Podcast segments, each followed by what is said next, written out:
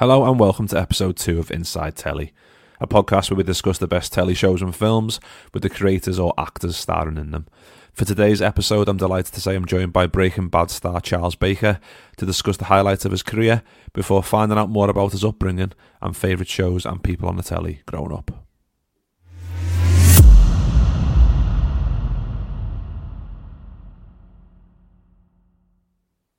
Hi, Charlie. Thanks very much for jumping on the show. Really appreciate it. How are you doing?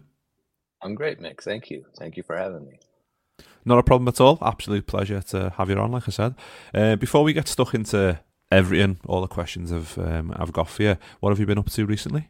I have been sitting around waiting for, for work to get kicking back in after the holidays and the strike and um, all the stuff that's been going on lately. Um, I I auditioning, you know, what actors do. It's my one of uh one of my favorite parts of actually being in this job is getting the chance to audition. Um, and so I've been doing more of that uh, lately and getting ready for a new year. Hopefully a better year. oh yeah, but I mean the whole actors strike and stuff, I think that's um I guess someone who it doesn't matter if you're established in the in the acting world or not. I think it, it's it has the same effect on everyone, doesn't it? I guess. Yeah, yeah. Um, even the viewers eventually, because you know we stopped making stuff for a long time, and um, you know there's there's a little bit of an overlap. We you know we film stuff early and then then release it later, so it didn't seem like anything stopped for a while while it was stopped. But now people are like, hey, where's this? Where's my new episodes? Um, and so we haven't been able to make them yet. Um, and what we have been able to make still is to be, you know, finished. And um, so yeah, it's it's been rough uh, for everybody, but we we made it through, and so moving on. Yeah, yeah, definitely. I think it's yeah, glad it's over, I guess, and you can get stuck back into into doing the stuff that you that you're really gifted at, which is which is acting. Yeah. Um, yeah. So before we get stuck into, of course, Breaking Bad, of course, uh, Mandalorian, a few other bits in there. I just wanted to ask you a little bit about your childhood because what this show is about is more like the the story behind the actors and what kind of dro- uh, drove them when, when, they were kids and stuff um, in terms of what they liked, which we'll get to at the end in terms of those questions. But in terms of your your childhood, then um, you're born in Washington D.C. and your your mm-hmm. dad was in the army, so you you you were moving around quite a lot. So how was how was all that for you growing up? It was it was strange. Um, uh, there's military brats, kids who were born into that kind of lifestyle are, are considered a um, kind of a secret society. Um, uh, they're nomads, American nomads. We travel around the world growing up. Um, and we we see the world in a different way. We were raised in a different way. A lot of times on military bases, where um, we have to follow a lot of military protocol just as much as our parents do. Um, and there's a interesting uh, sense of patriotism you're you're raised with. Um, and like I said, you get to see the world. Um, sometimes a little more than you want to. um, but it's uh, it was it was challenging. Um, my parents were divorced. And so while my dad traveled around the world, my mom, um, she traveled a lot too, but not for the same reasons. She she was um, she, she was kind of poor, um, and it was just me and her. Um, and she's had to work a lot, and a lot of times, you know, she'd get evicted from one apartment. We'd have to move across town, and I'd have to change schools. And um, so I had kind of two different worlds where I both of them were very unstable, but for totally different reasons. Um, and so, as far as acting goes, how that relates is a lot of my life. I would move to a new town, and I would, ha- as a survival technique, I would have to assimilate. I would have to, you know, learn the new dialect and learn the trends and learn the the particularities about that community so that I could blend in as fast as I could and avoid um, that as much as that of that strangeness of being the new the new person in town. Um, and that happens, you know, twice a year for me. As on an average, I move to a different place.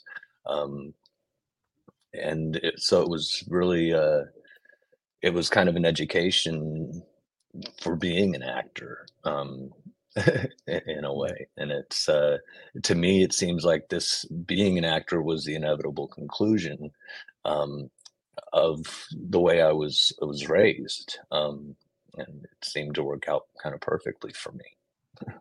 Yeah yeah because like you said in a, in a weird way that's probably helped you um like shape those like those those acting those acting skills and, and put you in good stead. Yeah. And you know, in a in the probably one of the weirdest ways possible because I guess other people might might have that happen to them and it might be too much of a negative for it to give them no that uh, inspiration or or um, the guidance that they need to go on to, yeah. to, to get into acting, which is a really difficult business to get into. Yeah, yeah, um, yeah. It's there's it's a fight. Um, you have to be just to be in this business, you have to be pretty thick-skinned. Um, and uh, you know, I'm I'm honestly I'm not very thick-skinned, so I have to uh, constantly be working towards um, preserving my sanity, and uh, maintaining my my what little sense of self-esteem I, I have for myself has to be um, maintained uh, for the public eye um, so that I don't shoot myself in the foot. You know what I mean? Um, which is a habit I had as a kid. I would constantly tell people I wasn't good enough, and that's why I'm not doing this. I, you know, I'm not good enough. I'm not good enough. And somebody went, "Well, when you do it, you are." So, like, you're you're selling yourself short, and you're just telling people, "Hey, I shouldn't hire you." Um, and so I hadn't learned from that, and um, it just uh, this is what I've yeah, it's what I've become. You know, we're we are a product of our environment, and uh, my environment kind of pushed me in this direction. I, I think, um, as opposed to a life of crime. yeah, yeah, massively, and I think it's a testament to, I guess, like you said, if you have those doubts within yourself, to have the mentality to overcome those and, and to get to where you've the, the roles that you've been in, which is incredible. And I think it's something that you, it's, I guess, maybe not now, but I mean, you can still be proud of it. I guess when you look back, maybe when you're a little bit older, you can sit back and tell your grandkids or whatever you, um, about what what you got up to and the roles you played and stuff. And I think it's yeah. something that you can yeah. you can be massively proud of. And I, guess we can go straight into one of those roles because right. I was gonna leave Breaking Bad to the end, but it's just it's too good not to do first. Of oh, course, it's, right it's it's too good. Um, and of course, you played the legendary Skinny Pete in Skinny in Pete. that in that show one of the two best hitmen um, west of Mississippi, west um, Mississippi. which I found out recently as I was watching a few. Just kind of, I've watched Breaking Bad probably seven, eight times right through, but just mm. watching clips back, I always, it always make me makes me laugh when it. and whenever the, there's a scene with you in. Um, one of the top comments is that's always one of the top comments. One of the one of the two best um, hitmen west of the Mississippi, of course, in, in relation to that scene with the Schwartzes and the and the laser pointers. Right. Um, how do you, how do you feel about all that now? Because it, it, does feel a bit scary that, that it came out 16 years ago 16. now. Yeah. Um, how do you feel about it all knowing that for me, it's my favorite TV show and it probably will be forever. And I imagine that is the same for a lot of people. How, but how do you yeah. feel about people like feeling like that about something that you played a part in? It must feel incredible. It's, it's amazing. I mean, it was, um, it's what every actor really strives for. Um, because like in a lot of ways there's now uh, you know there's a skinny Pete type in in film auditions and that's you know, that's a pretty huge huge deal um, when i was auditioning for roles like skinny pete um, I, there were a lot of the auditions i got were for a steve buscemi type um, and so, you know, that once I, the first time I saw an audition that had, you know, looking for a skinny Pete type, I was like, wow, that's just amazing. Um, and it's the show's a gift that keeps on giving in a sense. I mean, nice. There's kids today who are just turning, you know, 17, 16, 17 who are, whose parents watched it when it came out and who maybe have, you know, heard of it, but, um, they're now just starting to watch it too and becoming huge fans of the show and it's uh, brand new to them and i like part of me kind of envies them to to be able to experience all that for the first time. Um, and it's you know it's amazing. Um, you know, for such a out of the box kind of show, it really made such an impression and continues to make an impression on people in a way that uh, I just you know I, I really love. Um, and that they Vince Gilligan and the writers of the show took care of Skinny Pete in a way that they didn't make him just some low level flunky, um, but gave him a hint of of a past and gave him a little bit of dignity uh, in the El Camino Breaking Bad movie. Um, I, I just, I mean, I I love that forever. Um, of course, and rightly so. Um, and then just in terms of the casting on Breaking Bad, then how did that all go down? Well, you know, at first it was on um, a very little known network, AMC. Um, it had been turned down by every other network before. As a show, they weren't really sure how we managed to get like a second and third season um, because it wasn't until the third season that it hit Netflix that the audience really started watching it. And a lot of shows would have been canceled um, with the kind of viewership that we had in the first two two seasons. And the first season was only seven episodes because we had a, a writer's strike uh, happening at that time too. Um, and the writer's strike ended the season prematurely. Um, so there wasn't a lot of people trying to get on the show at first. Um, it was, uh, and my role was just supposed to be one episode, episode two um, in the first season, and I was just supposed to have you know four, three or four lines. Um, I was listed as the skinny stoner, um, and I auditioned for that in Texas um, from through a casting director who was in New Mexico who used to be from Texas. And so I had worked with her, I had auditioned for her before, but then she packed up and moved her office to New Mexico. And when she was tasked with finding local actors for for the small roles, um, she had she asked us to tape a few of us in Texas and Dallas Fort Worth to take for the roles. Um, when I first got the audition, it was there were three um, stoners listed. There was a skinny stoner, a tattooed stoner, and a chubby stoner. And um, I went in and I I think I read for uh, probably the skinny stoner, but I went in dressed pretty much as Skinny Pete. Ended up in the show wearing wearing the the, the wife beater T-shirt and um, and jeans and uh, and so I had tattoos that were visible on my first audition, and I went in. That went okay, and I came back. Uh, they called me back a few days later and sent me a new script. They had revised the script, and the second script they had combined the skinny stoner and the tattooed stoner's lines into one character, and he ended up becoming the skinny tattooed stoner. And then also they had a chubby stoner. Um, and uh, so I read for that skinny tattooed stoner. And honestly, I was I think I was the only skinny tattooed person in the in the waiting room uh, for that audition in in Texas. Um, I found out later there were a lot of people who had auditioned for the same role um, here in LA, uh, but for budgeting reasons, it was easier if they if they were able to cast it locally. They they they preferred to cast it locally, um, and so I went in and they called and said you got the part, and I was like, great. Um, I went in did my first episode, and I because I was established as a friend of one of the main characters, Jesse Pinkman, and I didn't know at the time that he was supposed to be killed off in the first season. Um, but I I thought, well, you know, I'm I've been established as his friend, and they didn't kill me or send me to prison, so there's there's a good chance I could come back. Um, but I wasn't hired, you know, for multiple episodes. I was just hired for the one episode.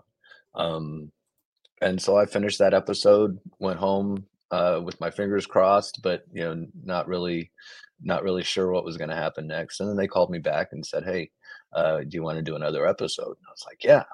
Um, and incidentally, in that script for the second episode uh, that I was in, they had uh, me listed as as Skinny Stoner again up until the moment when I go to introduce uh, Jesse to Tuco and um, I yelled to the bodyguard, "Yo, man, I'm Skinny Pete." And from then on, any lines I had were listed as Skinny Pete, and I kind of went, "Ooh, this." They gave me a name that that that means I'm I'm I might be coming back again. And so it just kind of kept going like that. Every time they brought me back, I was like, "Ooh, they might bring me back again! Yay!" Um, and just kept hoping, and luckily they did. Wow, so that that's how, I was going to ask you how the name like stuck, and so that that was that was kind of that iconic line that I I love that bit that bit where you say yeah. yo yo man I'm Skinny Pete. That's how it kind yeah. of happened. Yeah, yeah, it was it was that simple. I uh, and I'm not really sure you know why they decided on Skinny Pete. Um, uh, there was a, a character from the Italian Job uh, the new version with Mark Wahlberg, um, where Skinny Pete was was a gangster drug dealer, but he was a very large Samoan man. Um, uh, and I don't know if that was you know part of it or not. Um, but it was yeah, I was happy that they just gave me a name. yeah, and you, and you mentioned um, Jesse Pinkman, Aaron Paul there. What mm-hmm. was what was that like? Of course, working with him closely. That must have been that must have been amazing as well. It was it was it was an amazing education for me. I Breaking Bad was like maybe my fifth or sixth acting job, and all the jobs I had were the same. They were day player kind of jobs where you just come in, do three or four lines, and then you're out of the show. Um, and I didn't really know Aaron Paul's work or Matt Jones. They had a lot more work on their belt. They were both from LA. Um, I was from Texas. I was like, "Oh, you're from Hollywood.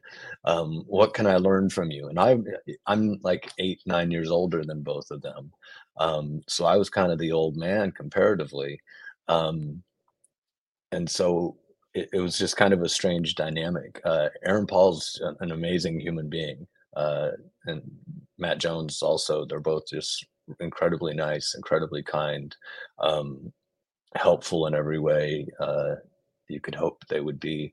Um, and uh, it was a great learning experience for me. And the moments I got to spend watching Bryan Cranston, uh, or the few moments I got to work with Bryan Cranston, were like they were better than a college education in acting. You know, just just being able to see how how he does it um, was huge. So, no, amazing and experience. Lo- yeah, definitely. no, no, it's okay. Um, I was just going to say, I, I love that. I mean, we only see it like online on Instagram and stuff that they're always doing stuff together. Still, I I, yeah. I really enjoy seeing that because that yeah, it's like it's such an iconic show, and the fact that they've kept up that like, I guess that duo. Um, yeah, is, uh, it's lovely to see, isn't it?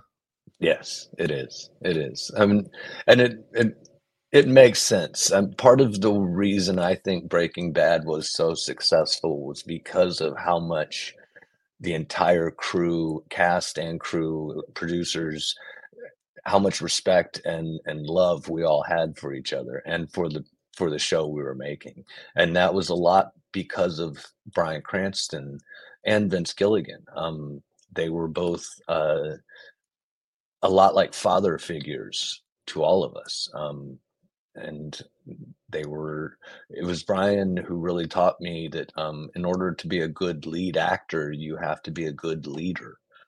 Um, and that's what they really were. They were both just great leaders and you put them together and uh, you have a, an amazing group um, and so it doesn't surprise me that aaron and bryan are continue because they they formed such a bond working together on that show. Um, yeah, I'd love to. I, I'd love to see them more often than I do. But uh, um, even when when we all get together, it's it's um, we're still just like old friends. It's amazing. Yeah, that, that's amazing. That's amazing to hear. Uh, and yeah. just in terms of like, um, so like obviously it's very professional, but like when you're not shooting stuff and when stuff's not getting um scenes aren't getting created. What was the i mean you said like it's like a family like behind the scenes but what was the was there any like corpsing on set or was the any um was it strictly very professional or was there a lot, lot of jokes flying around? How was the how was the energy? It it was for the most part really professional. Um i personally uh because i'm from texas i'm really new at the job. I had been told by one of the producers early on that um, every episode I do was my audition for my next episode. And that if they kill me off, I'll know why. It's because I'm not able to hold my own with these guys. And so I, as as a trained musical theater and you know Shakespeare kind of actor, I would not show up to the set unless I was completely 100% ready um, and so I showed up completely ready every time and did my best to not create any havoc. And sometimes, like, uh,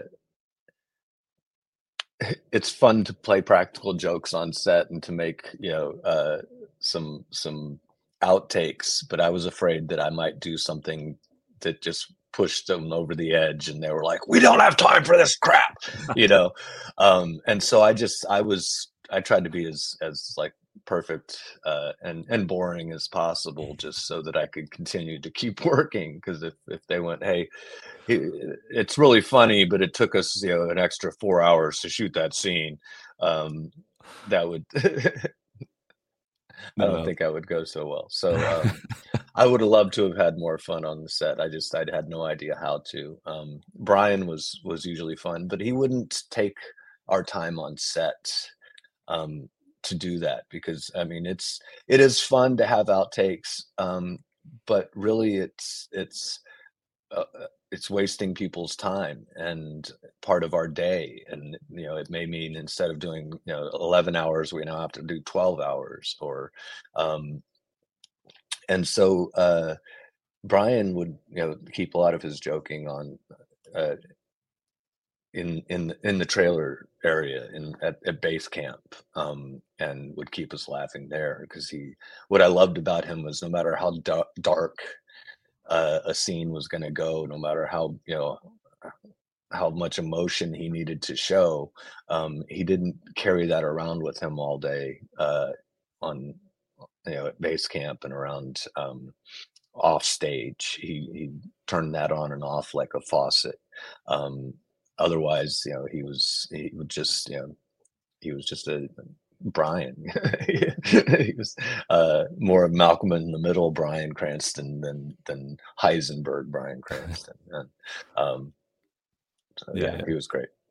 Yeah, and, and and I was going to ask you this a little bit later on, but you mentioned like your your musical theatre background, mm-hmm. and what I one of the scenes I really enjoyed is when you and Matt Jones, um, Badger, are, pl- are playing together, and you're playing the piano, yeah. And when I seen it, obviously years ago, I just you don't think about oh, is he actually playing that? And then I, had a little look on YouTube, and of, of, course, there you are playing piano amazingly well and stuff. And um, how, how, did did you learn that? Like growing up, piano and stuff. Was that something you were taught? I I taught myself. Um, uh, like I said, I earlier I had moved around every two years. I'd moved to new schools, um, and one of the things that uh, I realized later was that every school I moved to, I, um, I, immediately gravitated to the to the music department or the drama department. A lot of times it was the same thing. You know, if uh, if you were in the drama department, you were doing a musical, um, or if you were in the choir, you were going to be doing you know the musicals.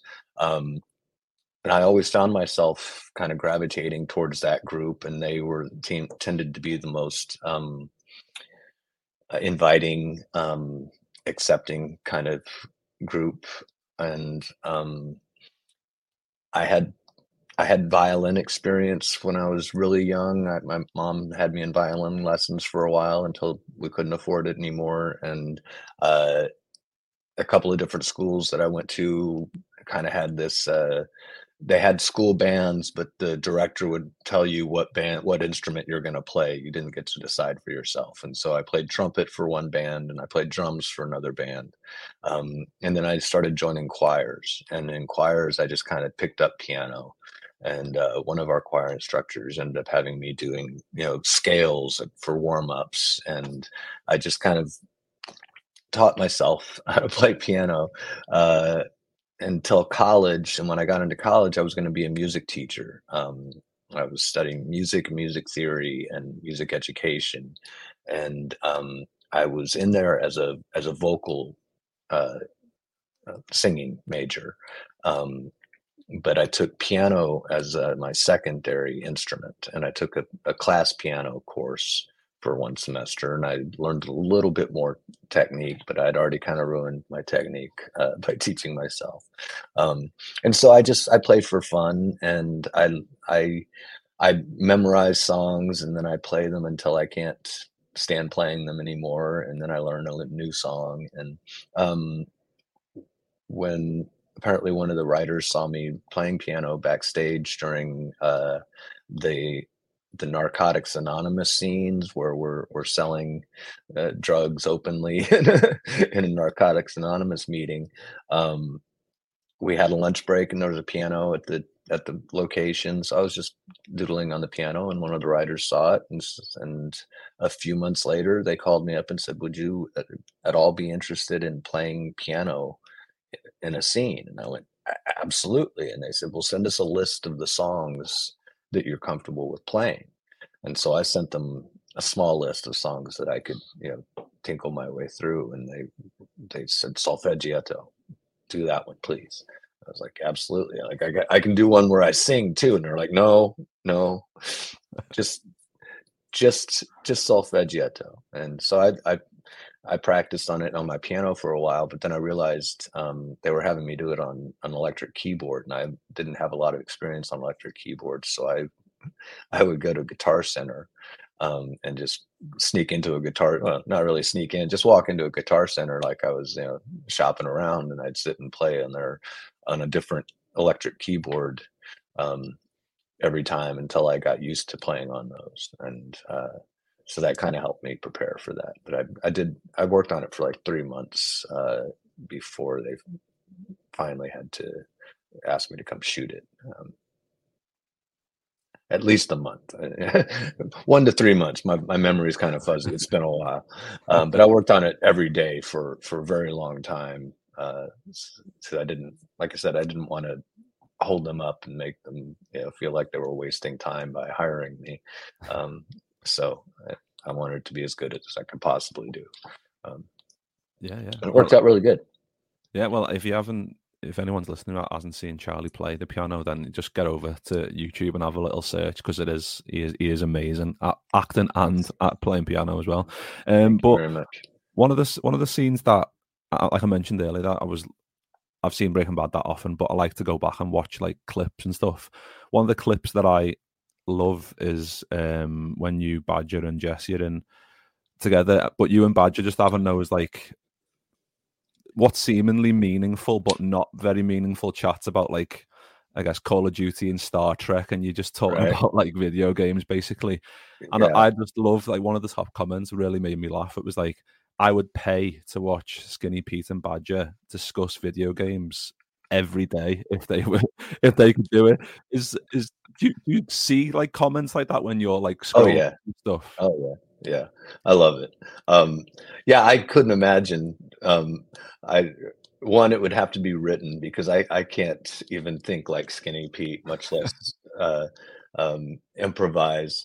Um, Matt Jones is just amazing improv, improv, improv improviser um, he'd probably do pretty well at that, but uh, I would end up pretty like stuttering around a lot, going, "Uh, yo, uh, yo." Um, uh, I do play some video games, but lately it's been mostly video games that my ten-year-old kid likes to play with me, so they aren't Call of Duty kind of games. Um, uh, so it would be fun, but really, it was Skinny Pete is really kind of such a different person than me in a lot of ways.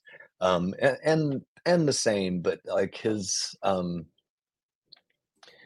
uh I I've always tried to not be like try to prove to people that I'm I'm really not skinny Pete. Even before I was skinny Pete, that was my my um just my goal was to convince people I'm really not that kind of dude.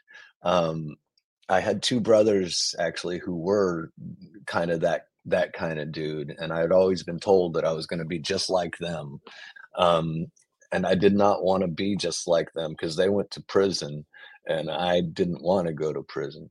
Um, so I um, I worked really hard to not be that stereotype, and uh, and then here we are, where I'm like the the epitome of that stereotype, you know, playing the epitome of that stereotype. But um, when I got that role, I was reading one of my lines. It was uh, the line where I had to say, "Yo, man, I'm slinging mad, vol- mad volume and fat stacking Benjis." You know what I'm saying? I can't be all about like spelling and shit.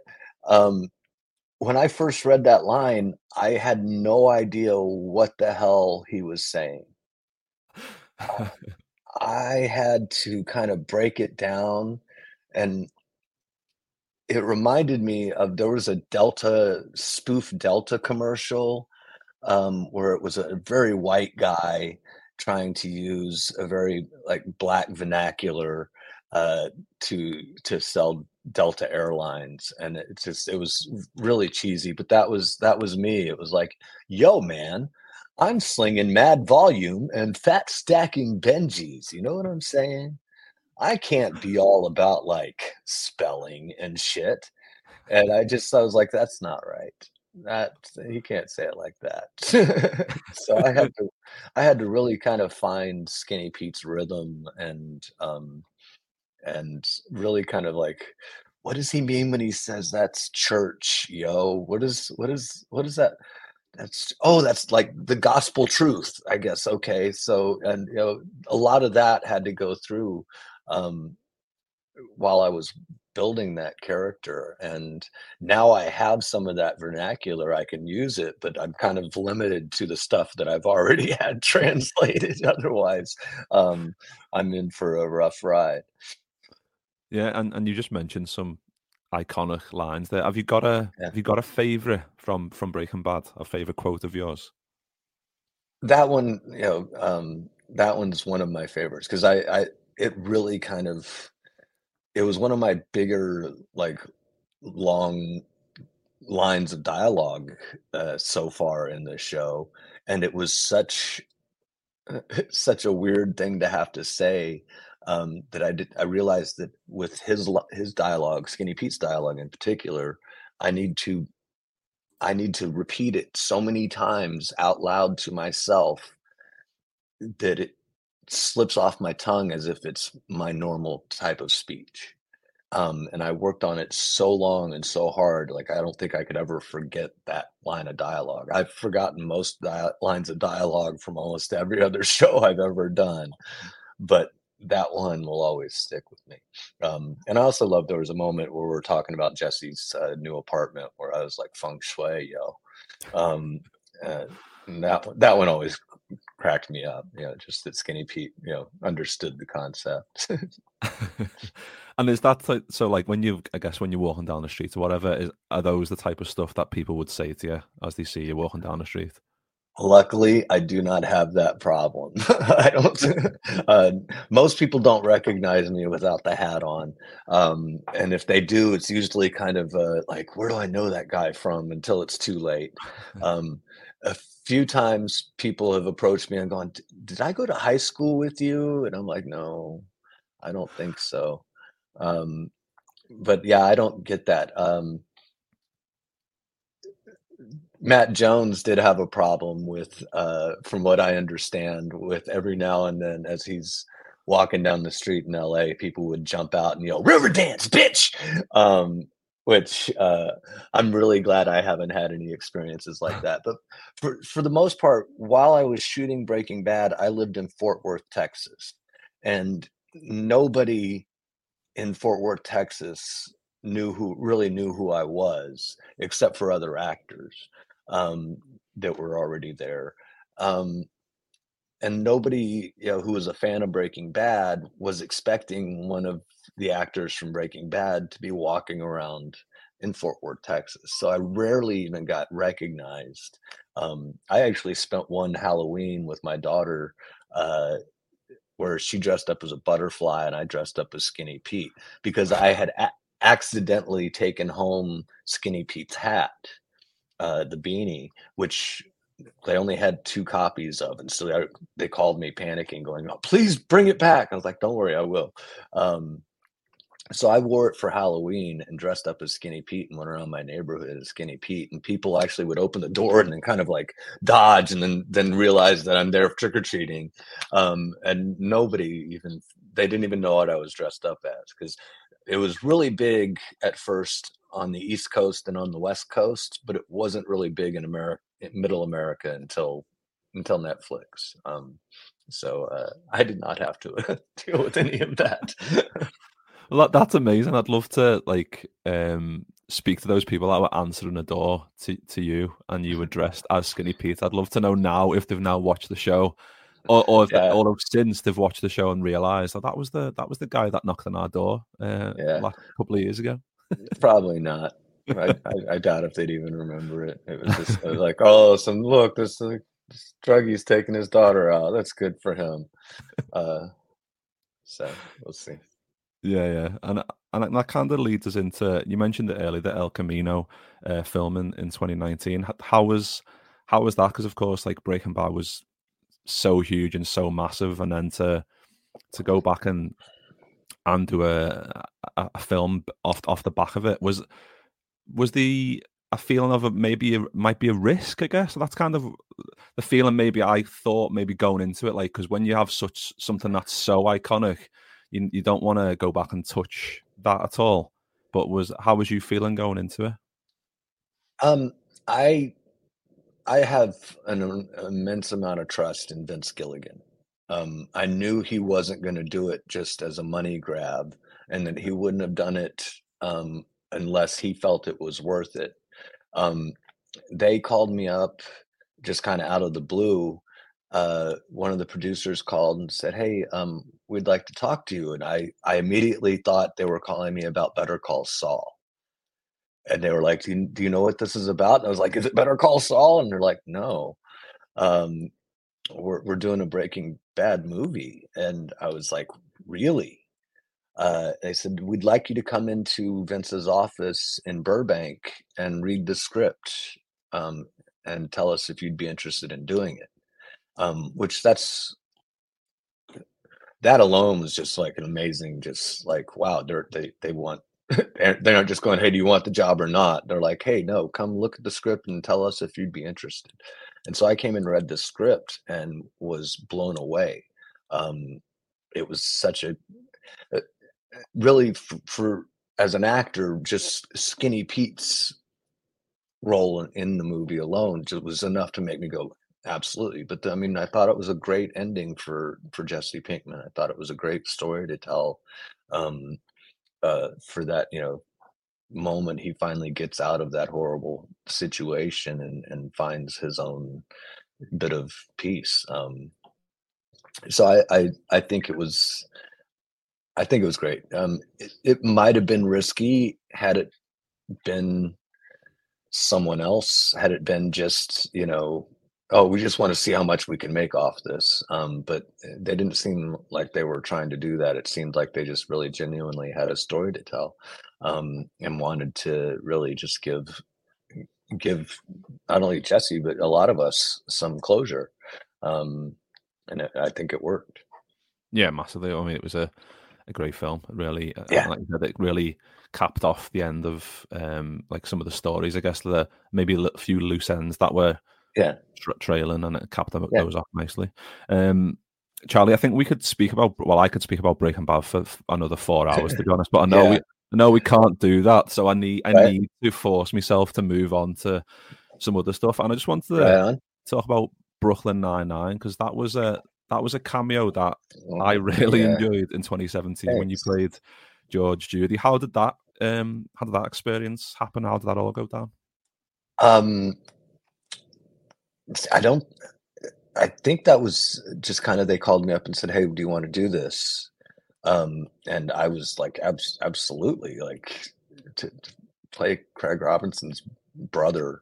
Um, I was like, "Yes!" Um, and so I went and um, did did my thing. I was actually shooting two things, two shows at the same time, uh, Lethal Weapon and that, and so it was a really kind of busy time for me. But I was just taking in as much as I could, um, uh, especially working with uh, with that crew, just watching and learning. And um, it seems like no matter how much work I do, I still want to just learn as much as I can from everybody that I'm working with. And um, Craig's one of those dudes that you just man, you could learn so much from just just by watching.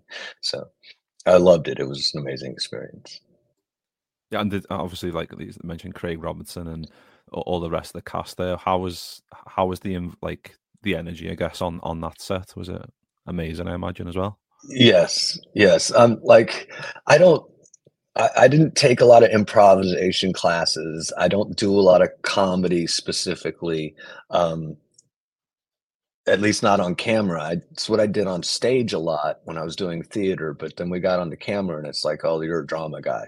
Um, and so I was kind of overwhelmed with just because they were just kind of riffing off of each other and you know coming up with new lines and new jokes every time and i'm like i'm just i'm going to stick to the lines you guys gave me because i don't think i can come up with anything funnier or better than what you guys are coming up with um, but it's you know like i say i was just trying to learn i just uh, they were funny they were all very kind um, they uh, and just hard work. I mean, they are hard workers. It's it's really hard to be funny sometimes.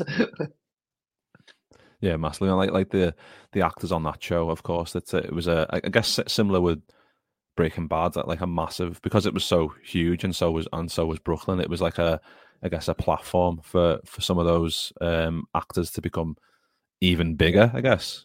Yeah, yeah, yeah. And it was um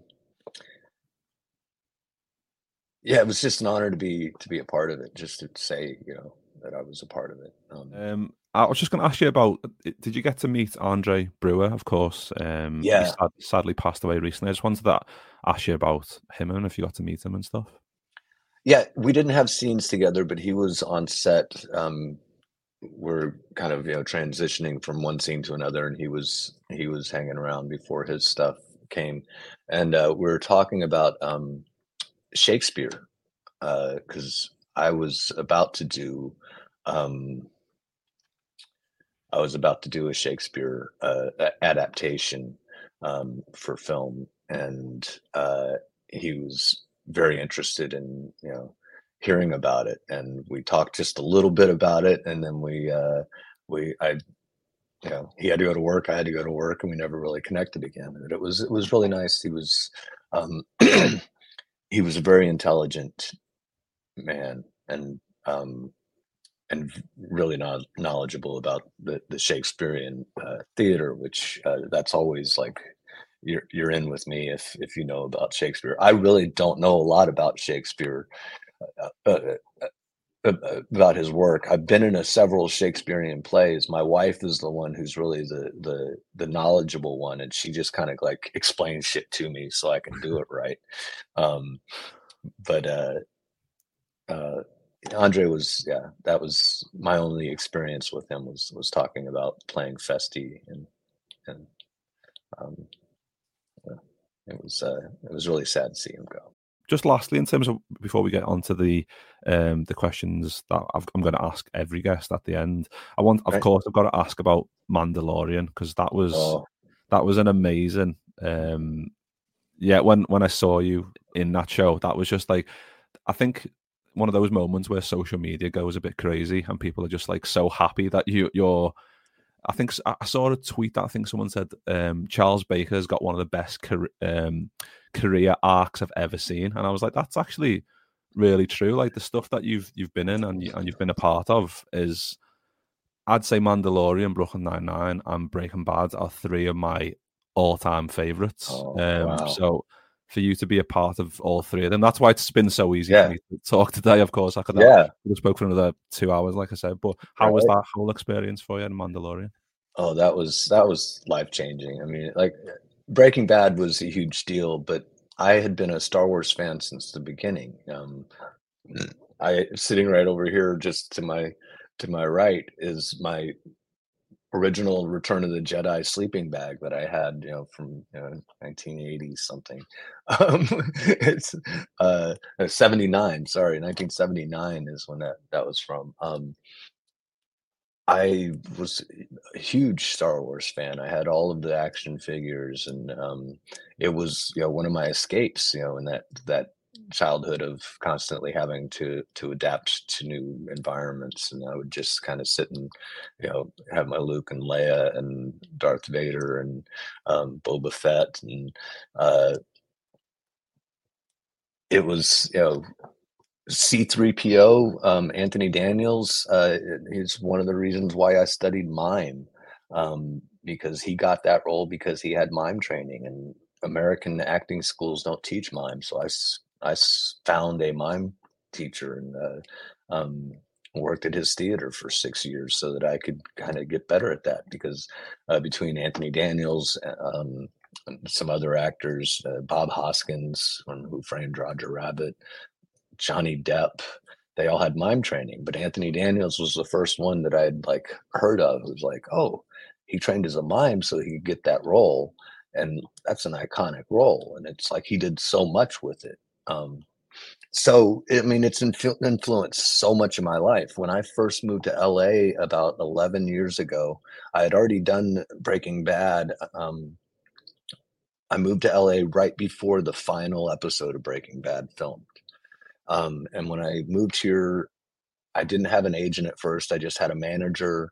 Um, and my manager and I were trying to find an agent. And it took a few months before we found an LA agent. Um, and I went and had a meeting with them once they, you know, they agreed to meet with me. And, and they said, Well, what do you want to do? I said, Well, if there's anything Star Wars still going on, um, I want to be a part of that. I forgot to mention my wife and I, our first date was the Phantom Menace. Um, we saw it twice the same week. um, so uh, it's been a big part of my life. Um, and when I told my agents 11 years ago, I was like, I want to be a part of the Star Wars universe. Um, they were like, "Oh, okay.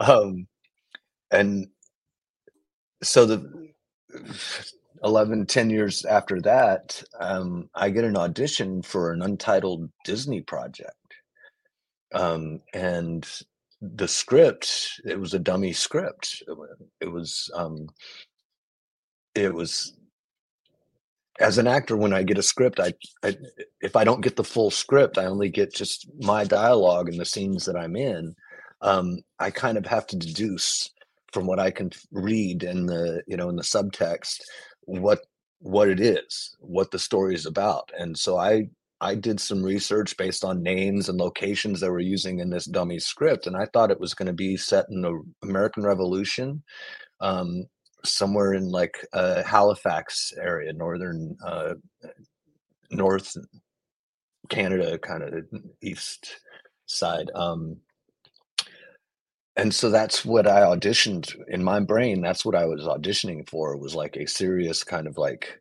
hard drama uh, set in a you know period a period piece. Um, it mentioned uh, swords. It didn't mention blasters. It mentioned, you know, it said we were on a on a ship that had been shipwrecked, and you know, it was all kind of like hints about it being this other totally different thing. So I did. That's what I auditioned for. Um, and then my agent calls and he says, "Hey, uh, you, you got the part in Mandalorian for," and I all I heard was you got the part in Mandalorian, and I just then I went to that that ring kind of thing and my wife was standing next to me and she heard that and she started screaming and i was like okay wait you have to start again what? And he said yeah you, that thing you auditioned that was for mandalorian. He's like you didn't know? I was like you didn't tell me. Um and so uh i thought it was uh, just a civilian you know, it just said survivor. And so I, you know, I went, they called and said, um, we, need you to come in to get fitted for your costume. And I went in to go get fitted and they were doing like measurements of like every inch of my body. And then someone came in and put a helmet, a Mandalorian helmet on the table. And I was like, who's, who's that for? And they were like, what you don't know or like what she's like no you're you're one of the mandalorians i was like what Wow. and again just ringing ringing like just and you know they put me in a full mandalorian getup and showed me the art concept art for the character and kind of explained what and i was i was just kind of lost um i could go on I know it's, it's it's amazing. Like you said, if you've got something um, that you've been so passionate about for, like you said, for so long, and then it yeah actually happens, yeah that's something that yeah, it takes. It probably takes a while to to actually sink in um, and yeah and and acclimatize that. But like in terms of, I've, I've asked you like a similar question on the on the other stuff. But like, what was the, I guess, what was the what was the energy like on on set with the with, the- with the cast? it was amazing like everybody there was was a fan like um and we were all just kind of like giddy living in living our childhoods again um uh, Dave Filoni uh, Dave, and Jon Favreau um, and Rick would show up like every day, and we would they would kind of discuss the history and the lore, uh, and the canon behind the what we were shooting that day. And sometimes it would get into like you know 20 minute long conversation about how we got to this point you know? Um and i I had been doing this for 10 years at this point, you know, uh, 15 years at this point, and I was it was like the first time I'd ever been to a set. I was just so overwhelmed, you know, seeing stormtroopers walking around and, you know, standing next to Grogu and um just like it was overwhelming and I like I I was barely able to keep my mind on what I was supposed to be doing because I was constantly just like, "Oh my god, am I really here?" Like it was, it was, it was crazy. Um, I'll never forget it. I hope, I hope I get to come back. I don't know anything at all right now, but I hope I get to go back to that world. Um, there was uh, we did a lot of stunt stuff, and um, we apparently had the option to have a stunt double come in and do our work because we were wearing helmets and you couldn't see our faces. And I didn't really realize that we had that option, so I showed up every day myself. And I'm like 51 years old, and all these other stunt doubles are in their 20s and just running circles around me. Um, but I was like, I wouldn't give this up for the world. I don't care if you never see it. Like I had like running down a hallway shooting a blaster at stormtroopers right now. This is like, oh, you're paying me to do this too. I'm not paying you to do this. You're paying me to do this. This is crazy. So Yeah. yeah, That that's the, like you said, it's the stuff of of dreams, isn't it? So it's it's Yeah. something that it really is. yeah yeah. Um, and again, I, I keep saying this, but we, I could speak to you for another Oh, I'm sorry. I yeah. I will I will talk for another hour too. I just I wish I had the time. No, I've I've just got a few quick ones. Um, Yeah. you don't have to give like long answers on it. It's just it's just like a I'll just like try. a a pers a, um a career section and like a personal section. So it's like Okay. uh, favorite shows and stuff. So uh, just moving on to some of the questions that I'm going to ask every guest. Um, just more related to your favorite shows and, and films growing up. What was your what was your favorite TV show and or film growing up? Ooh, um, that's a tough one. Um, I loved I loved Willow. Uh, when I was I was in my teens, um, and the Goonies came. Was Goonies. I think was one of my first date movies. Um, Willow was also. I don't know why. Uh, I had a just a. I love fantasy kind of movies like that. Um, Watership Down was another one of my favorite childhood movies that I remember. Uh, I was a TV junkie. I didn't. I don't know that I had a favorite TV show. I watched TV a lot.